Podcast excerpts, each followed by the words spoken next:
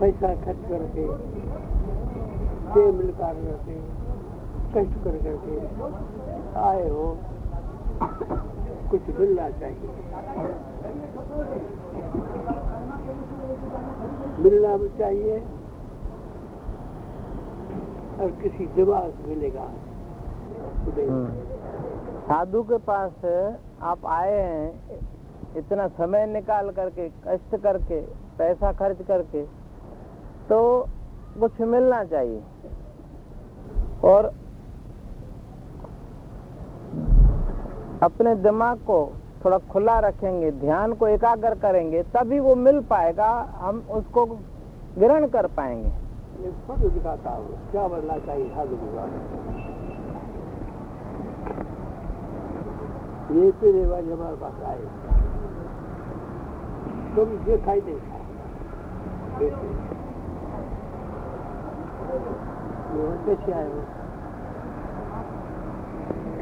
हो लाभ लेना चाहता हूँ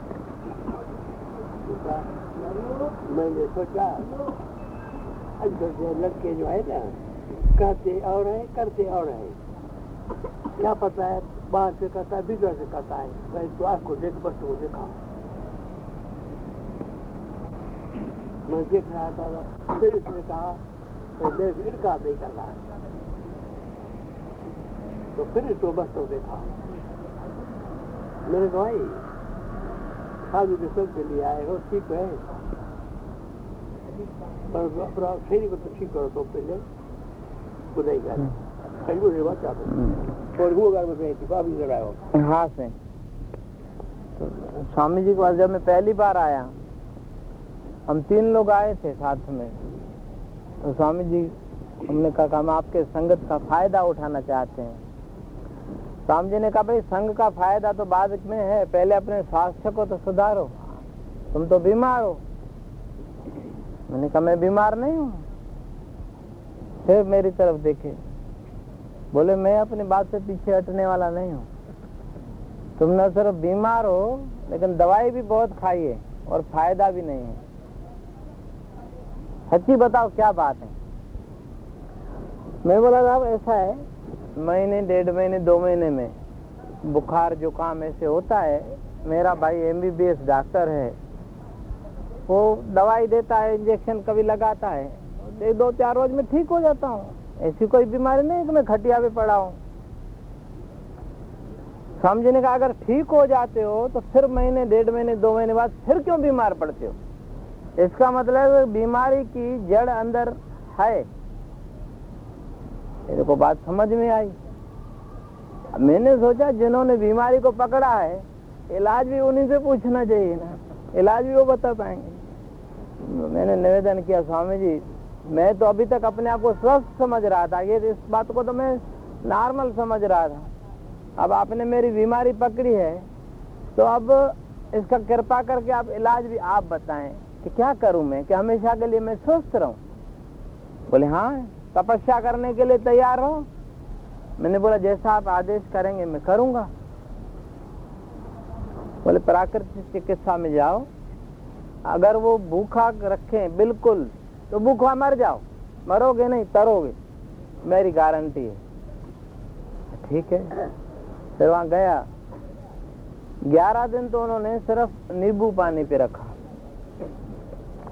फिर जो भी अंदर विकार थे सब उससे वाइटल फोर्स से उसको दूर कर देती है सफ़ाई हो गई।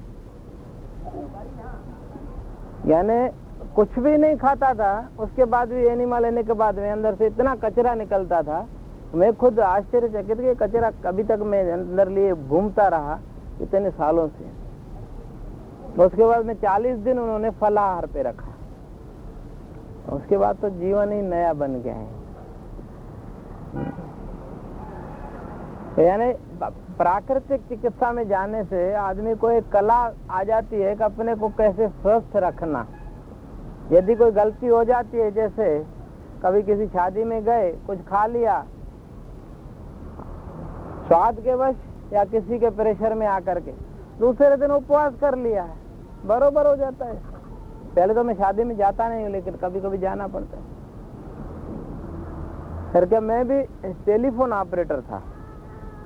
स्वामी जी का ये एक जीवन का अनुभव है कि गेरुआ वस्त्र धारण करना और साधु बनना बहुत नुकसानदायक है।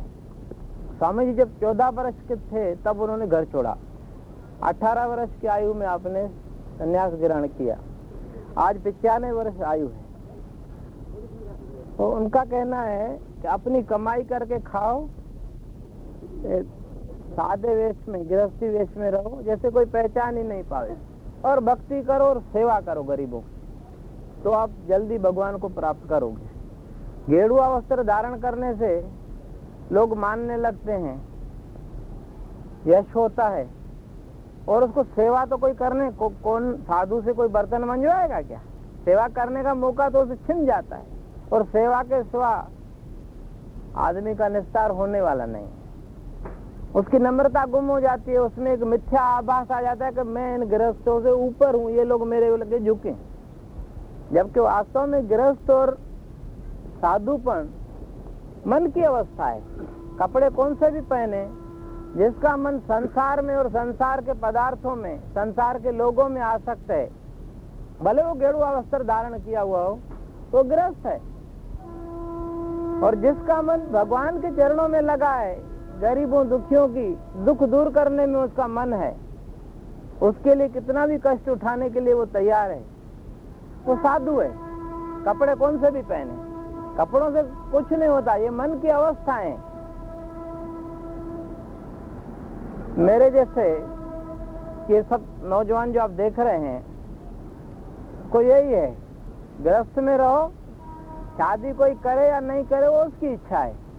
लेकिन अपने हाथ की कमाई करके खाए और सेवा करे। फिर जो वो भक्ति करेगा ना तो वो सब उसके पास रहेगी कोई उसको लूटेगा नहीं।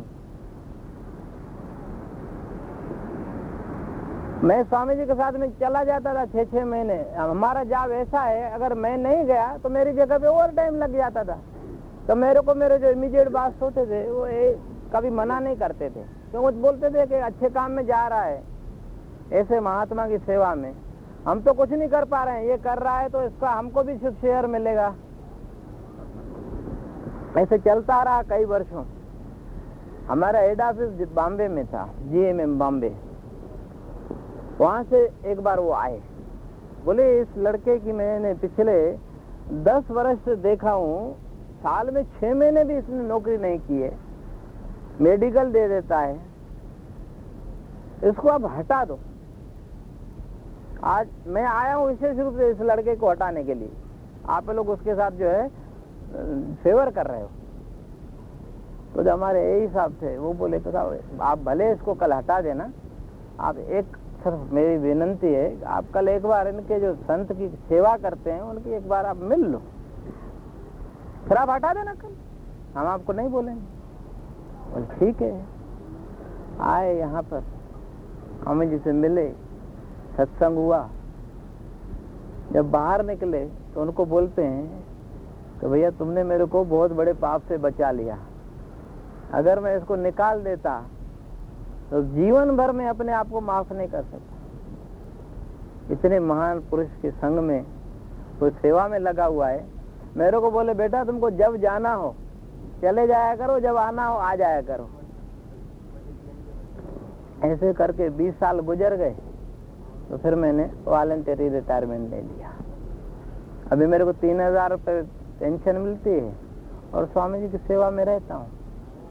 पहले भी जब नौकरी करता था तो नाइट करता था, हमेशा नाइट ड्यूटी दिन में स्वामी जी की सेवा में, वहाँ रात को ड्यूटी में। वहाँ पर टेलीफोन में क्या है कि वो एक नाइट अलार्म लगा रहता है।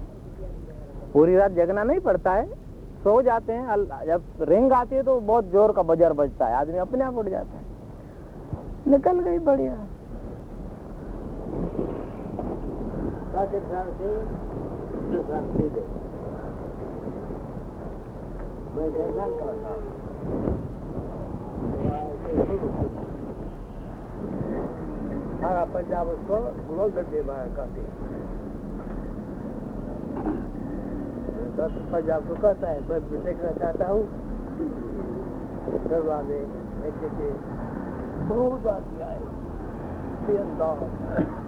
कड़ी दिखाया इधर तो मैं भी बैठा कोई दिख रहा सब लोग उठे मैं नहीं उठा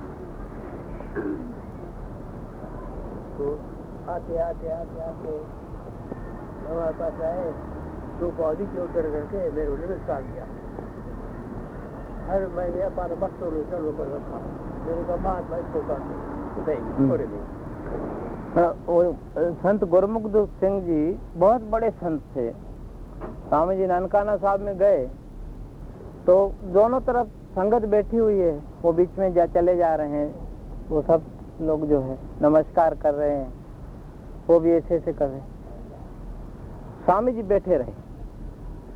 जब उन्होंने देखा तो महात्मा एक बैठा हुआ है, वो पट्टी से उतर करके स्वामी जी के बाद आके ऐसा किया, नमस्कार। स्वामी जी ने कहा, ये है सच्चा संत। कितनी निम्रता। फिर स्वामी जी उठकर उसके चरणों पे सिर रखा। ये सच्चा संत बाबा श्री जद महाराज गुरु रामदास के पास गए।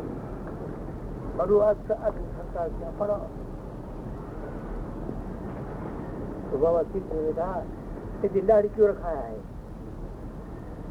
कहा महाराज, आप ये चलो दिन पूछने के लिए कहते हैं चलो पूछा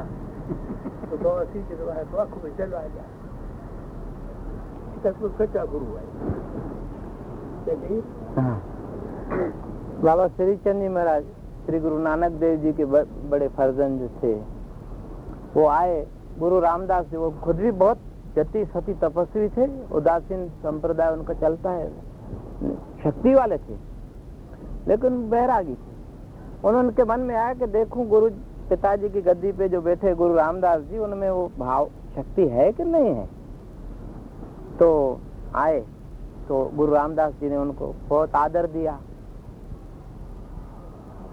तो उन्होंने पूछा, इतनी दाढ़ी काय को रखाई है?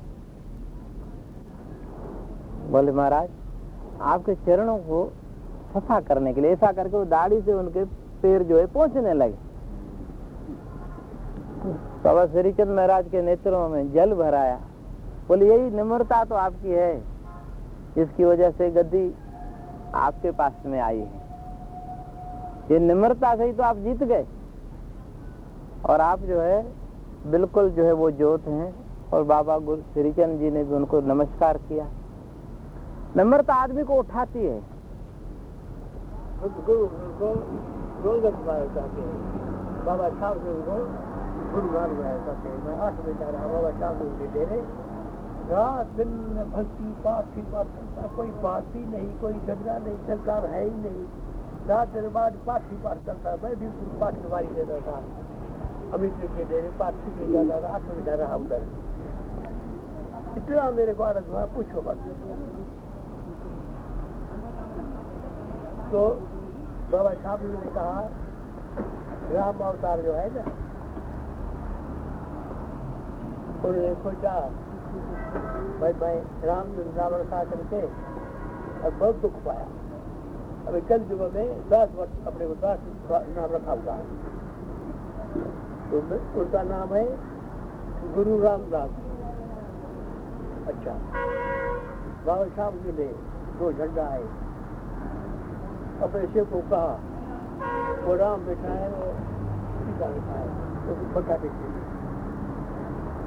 श्री रामचंद्र में छता रखे थे बाबा साहब जी अब हरिद्वार भी गए कर तो भी लेके आए भाई राम का घर है अच्छा तो सबको कहता था गुरु रामदास राम अवतार है अच्छा गुरुवारी क्या कहते हैं वाह भगत करे भाव भगत कर नीच सदाए तो नानक मोखन मोखंतर पाए। भावना से भक्ति करे, फिर भी समझे कि मैं कुछ करता नहीं हूँ, अपने आप को सबसे कम समझे। तो ही वो आदमी मोक्ष की प्राप्ति कर सकता है। जहाँ उसमें सूक्ष्म अहंकार भी आया हाँ मैं इतना भक्त हूँ, इतनी भक्ति करता हूँ, अटक जाएगा। सेवा करने वाले आदमी को अहंकार नहीं होना चाहिए कोई गाली नहीं होती सेवा नहीं करते बरखत करते वैसे हो तो हंसे हाँ तो जीत जाएगा हाँ। और गुस्सा किया तो मर जाएगा गुस्सा उसी को ही आएगा जिसके मन में अहंकार है कि मैं सेवा कर रहा हूँ भक्ति कर रहा हूँ जिसके मन में अहंकार ही नहीं है कि मैं कुछ कर रहा हूँ उसको कुछ भी बोलते रहो वो बोले हाँ मैं तो करता ही नहीं हूँ भाई आप सही बोल रहे हो वो काय को गुस्सा होगा पर वो जीत जाएगा कभी है ना किया मैं कुछ नहीं किया ना हाँ किया न करेंगे मैं करेंगे भी कुछ नहीं अभी किया भी नहीं करेंगे भी नहीं न कर सके सही है मैं ऐसे कुछ कर नहीं करता जो कुछ किया तो हर किया कहता दास कबीर कबीर साहब यानी ये जो मैंने कहा ना कि मन की अवस्था के ऊपर है। जुलाए थे जुलाए तो बहुत हो गए। लेकिन उनका मन वहाँ लगा हुआ था। वो सच्चे संत थे। तो उन्होंने बोला, ना किया, न करेंगे, न कर सके शरीर। जो कुछ किया, सो हर किया, कहता दास कबीर। प्रभु ने करा है, मैं क्या कर सकता हूँ? और वास्तविकता है, ये जीव के हाथ में कुछ नहीं। प्रभु प्रेरणा देता है, शक्ति देता है, तभी आदमी कुछ कर पाता है। वरना तो ये चल रहा था।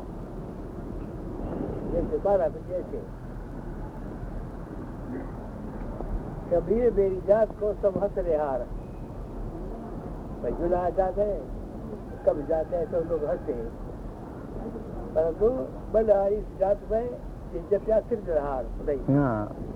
कबीर मेरी जात पे सब लोग हँसते हैं लेकिन बलहारी उस जात को जिसने जपया सृजनहार। यानी उस प्रभु को जो जप रहा है वो पूरी जाति जो है धन्य हो जाती है।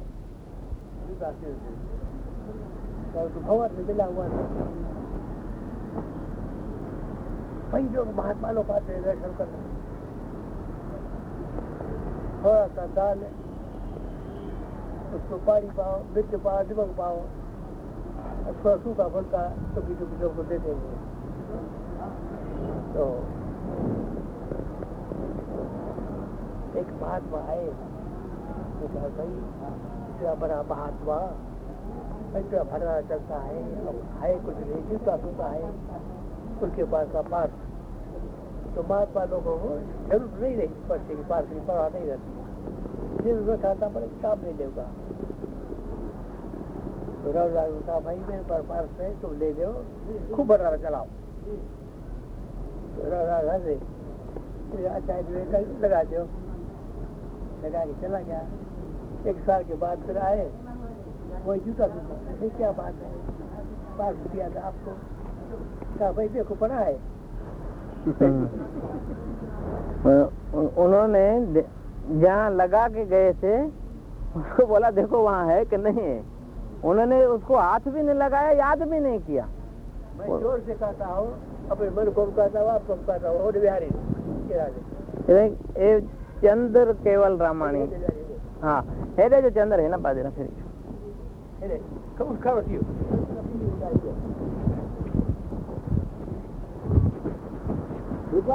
કાકા એ એ દોડે જાઉં એ જેવું ને એટલે અહીં અહીં સામે લાગે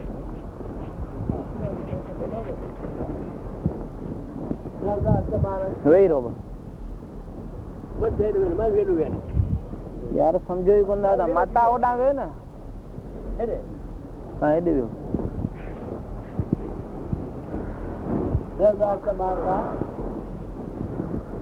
राजा सदा रखते थे राजा।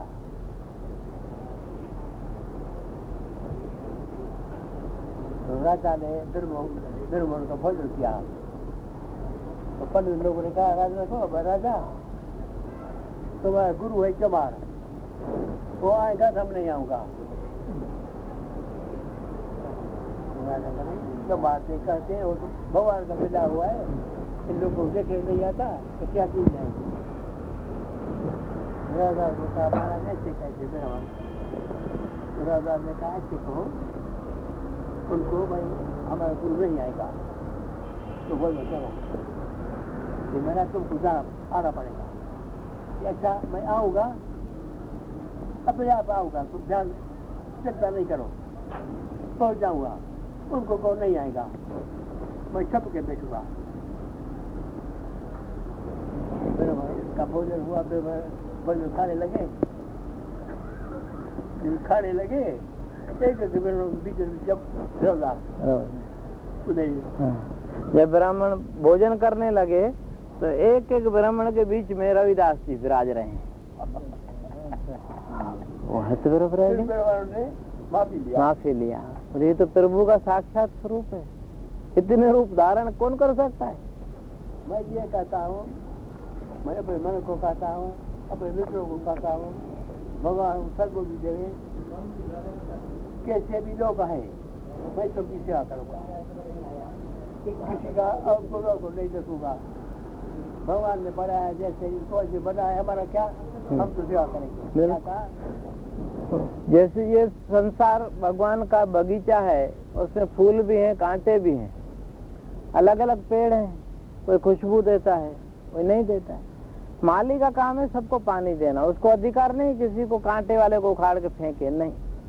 इसी तरह भीतर आवाज़ आया किसका ध्यान करते हो? भगवान का। भगवान कहा है? दर्शन किया? दर्शन तो नहीं किया। कैसे तो फालतू है तो भगवान दर्शन ध्यान करना। इसलिए ये सोचो, भगवान है कहा? ये तो नहीं तो फलाने शहर में जा रहा है भाई रास्ता कहाँ जाए वो सोचो नहीं फिर आवाज़ आई बूढ़े बच्चे बीमार। बोलो तो। बूढ़े बच्चे बीमार है परमेश्वर।